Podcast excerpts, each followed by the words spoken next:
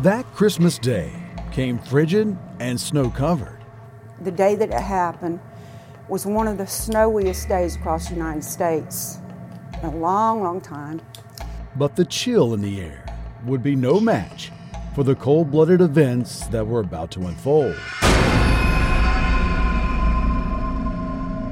And whenever I went in there, there's lay, some of them was laying there in, in the house dead, blood running every way. And it was a very horrible scene. And now, this is their loved ones. I mean, imagine the shock and horror that they had.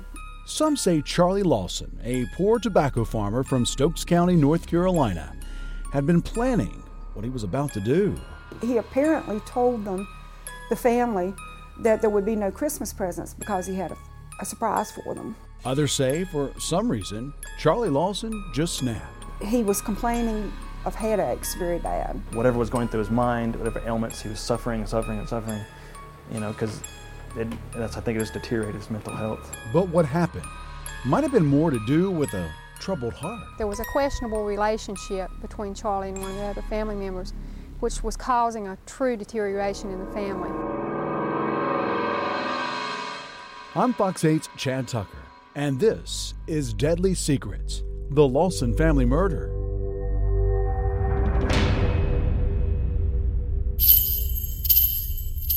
On Christmas Day, 1929, Charlie Lawson brutally murdered six of his kids, his wife, and then killed himself. It was a horror story. I mean, it, it was a national story. It made the front page of the New York Times, so it was more than just a local story. It inspired a hit record. Do you want to hear that record there?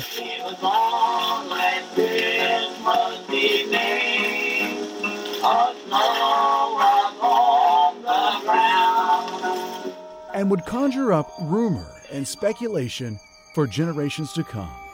Everyone's always said no one will ever know what caused Charlie Lawson to kill his family. Nobody will never know. They might assume and they might have ideas, but they ain't got no proof. They don't. Nobody knows. Maybe, maybe not. You are about to hear the voices of people who knew Charlie Lawson and his family. Well, I never did have no hard feelings toward Uncle Charlie because I always loved Uncle Charlie. It was just a close family, and I didn't know that things was going on in the family though like they were until since this happened. From recently discovered interviews, hear from people who were there that day. And then he said said something about said he wouldn't mind dying if he could take his you know his family with him. You know. He'd said that before. Yeah, he said that before.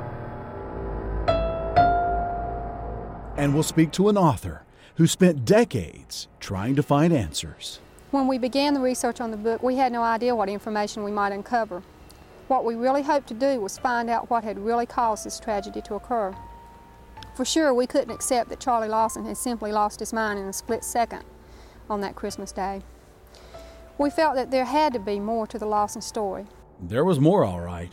In fact, the events that followed the murders and the funeral may be the most bizarre part of this tragic story.